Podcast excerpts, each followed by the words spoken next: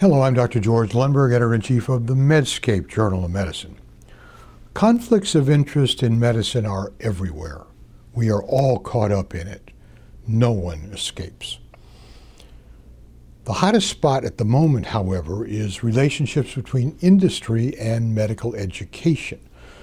Mr. John Kamp, the executive director of the Coalition for Healthcare Communication, is here today to discuss it from his viewpoint.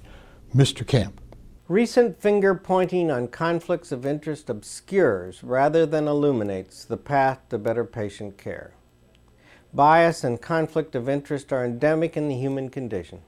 We're all products of our language, concepts, needs, experience, goals, and aspirations. But many recent would be reformers piggybacking on the economic and political pressures of the biopharmaceutical and device industries, have focused almost exclusively on bias created by product marketing and industry funding of organized medicine. Some verge on pontification, proposing or pretending that restrictions on industry participation in research, education, sampling, and marketing would cleanse medical practice and automatically improve patient care.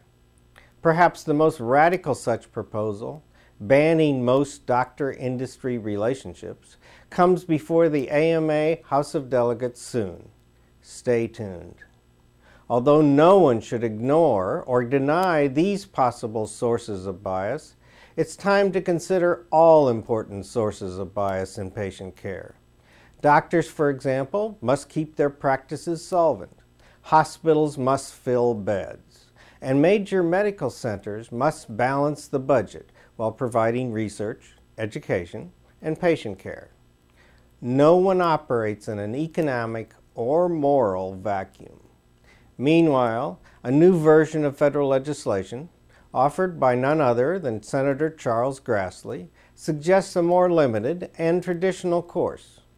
Rather than ban doctor industry financial relationships, the Grassley bill aims to report them in a single national registry. It would simply illuminate them for all the world to see, including patients. While the Grassley proposal fails to expose all important sources of bias and conflict of interest, it's well worth a closer look by the entire medical community.